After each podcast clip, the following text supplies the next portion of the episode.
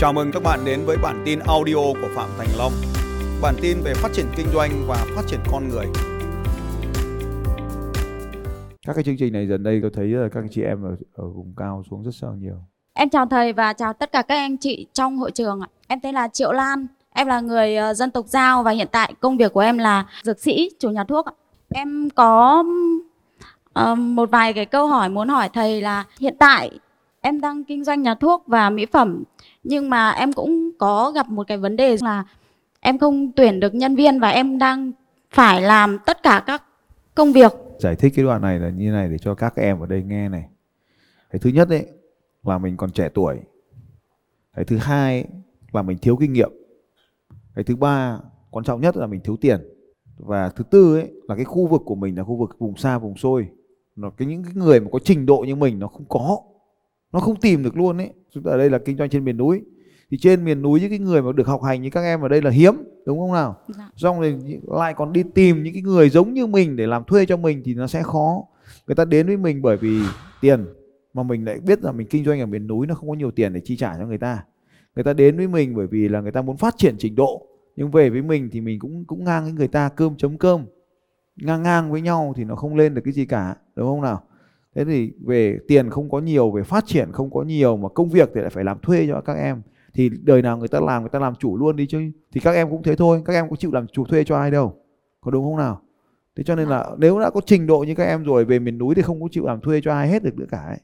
thế cho nên là người ta thì người ta nếu người ta ở lại được người ta có làm thuê thì người ta ở dưới xuôi này người ta làm thuê chứ người ta không dứt khoát người ta không lên miền núi làm thuê nữa đấy cũng là một cái vấn đề mà thực tiễn xã hội nó đang diễn ra thì những người mà về được ấy thì thì thì cũng ít thôi. Còn những nhiều phần thì đi học xong là ở lại luôn Hà Nội.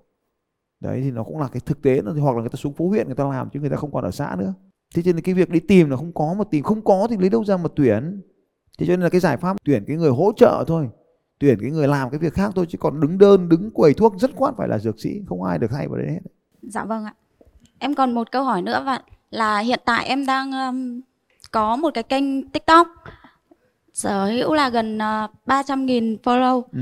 và trong đấy thì uh, đa phần em làm về kênh hài, đúng đa rồi. phần cái lượt follower toàn là nam giới. Nên là em cũng có suy nghĩ là muốn dịch chuyển sang bán thực phẩm chức năng trên đó. Nhưng mà em lại có một cái rào cản là muốn làm trên bất kỳ nền tảng nào tiktok hay youtube hay facebook thì đầu cái đầu tiên em phải đọc chính sách của nó đã. Em phải đọc cái chính sách chính sách người dùng công cộng đã đúng không? Em Dạ chưa vâng. đọc đúng không nào em có đọc rồi ạ. đọc thì em biết là kinh doanh thực phẩm chức năng thì nó có những quy định gì không không không thì nó lại bóp kênh nó lại phí đi Vâng, em đang gặp vấn đề đấy ạ. ừ thế chưa đọc thì đã làm thì chả bóp thì em chỉ cần nói sang thực phẩm chức năng cái thôi hoặc sang điều trị thôi mà em không có đủ chứng nhận và không có đủ những giấy tờ quan trọng ấy thì nó sẽ bóp kênh của em ngay nó hạn chế kênh của em ngay vì không chứng minh được em đủ cái trình độ để làm cái việc đó À, dạ vâng ạ. Trong cái lĩnh vực của em ấy thì có một cái một cái ờ, cái, cái người làm tên là bác sĩ Mây bác sĩ Mây bạn này trả lời rất là thông minh và làm rất là, là ở đây các bạn các bạn làm đang làm về spa làm đẹp thì bác sĩ Mây là một cái kênh mà các bạn nên tham khảo. Kênh của bác sĩ Mây đây kênh của bác sĩ Mây này rất là hài hước trả lời vui cực luôn. Đây, ví dụ như mở một cái đi. Viết như thế này chắc em bỏ nghề mấy anh hay đi bóc bánh trả tiền lưu ý. gì mà nó đỡ vất vả không cho em chuyển qua em làm với? Chứ em làm cái nghề này chắc em bị stress quá trời ơi. Hôm nay nhà em có tiếp nhận một anh bệnh nhân thì anh ấy bị sùi màu gà. Anh ấy chỉ nhận là anh có đi bóc bánh trả tiền một lần thôi và anh ấy có đeo ba con sói. Tại sao anh lại bị sùi màu gà? Từ chiều và đến tối đêm ngày hôm nay anh vẫn còn gọi điện. Anh đang hỏi lý do vì sao anh bị sùi màu gà trong khi anh có đeo ba con sói. Trời ơi, em có được bóc bánh trả tiền cùng anh đâu mà em biết anh đây ở chỗ nào? Khổ quá. Bà bác sĩ này, bà ấy cứ suốt ngày bà ấy lên, bà ấy trả lời mọi comment theo kiểu rất hài hước như thế này à, thì có cơ sở kinh doanh tại Đà Nẵng tại Hà Nội và đang là thành viên của BNI cái kênh này rất là hay và nếu mà em làm thì có cái kiểu như này các anh nào làm làm spa cũng làm theo cái kiểu như thế này. Nó hài hước nhưng mà cái chuyện này là bác sĩ và vận hành spa và cũng là chăm sóc sắc đẹp nhưng mà thêm cái bệnh uh, phụ khoa nữa. Thì, thì đấy chị trả lời những cái bệnh như thế mà chị trả lời hài hước như thế nó mới vui. Thì nó mới thu hút được khách hàng và nó đúng đối tượng luôn. Cũng là nam đấy nhưng mà nó đúng đối tượng luôn cái dược thì nó lại trong cái phạm vi hẹp. Nhưng mà đấy chị làm như này mà đến khách ở các tỉnh phải về. Tôi ví dụ như thế thì cũng là kênh tiktok ấy. Kênh của chị không có lượng follow lớn bằng em đâu. Nhưng mà nó đúng nghề đúng nghề. Vậy em có nên tiếp tục Có chứ. livestream bán không ạ? có chứ. Cứ làm thôi. Có tiền là vui. Có tiền thì có vui không? Hiện tại thì em chưa bán được đơn nào ở trên đấy cả. Đúng rồi. Nó bóp- nó bóp kênh ấy bỏ đi. Em chỉ em chỉ làm những cái video hài hước trả lời thôi. Dạ vâng ạ. Sau đó thì à, đưa sang landing page mà bán ừ. ở sang cái nền tảng của mình ấy, nó không bị hạn chế. Còn nền tảng người ta người ta không thích thì mình đưa lên nó bị hạn chế kênh. À, dạ vâng ạ. Nếu mà có một cái phương pháp là em có thể livestream trên tiktok shop được không? Bây giờ em không đưa hàng lên tiktok shop được. Cái thực phẩm chức năng của em đưa lên phải đủ giấy tờ giấy phép. Em có đủ giấy phép không? Không. Ví dụ như chứng nhận lưu hành các thứ không? Những cái sản phẩm mà em đưa lên đều là những cái sản phẩm có hóa đơn đầy đủ ạ. Giấy tờ nữa cơ giấy vâng ạ. tờ chứng nhận nguồn gốc nữa cơ xuất xứ rồi thành phần các thứ nữa cơ.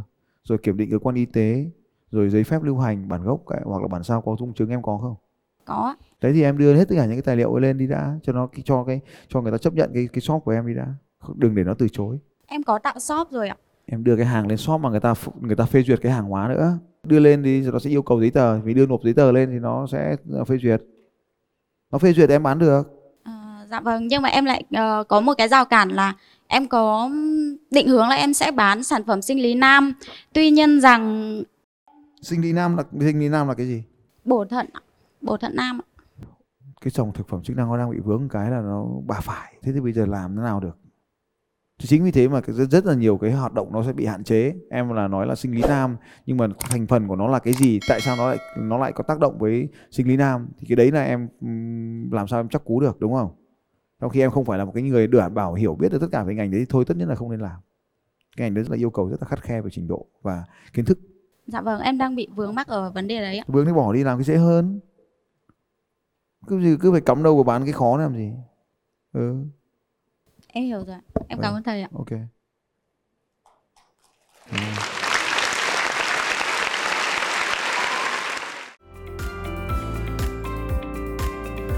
Xin chào các bạn và hẹn gặp lại các bạn vào bản tin audio tiếp theo của Phạm Thành Long vào 6 giờ sáng mai.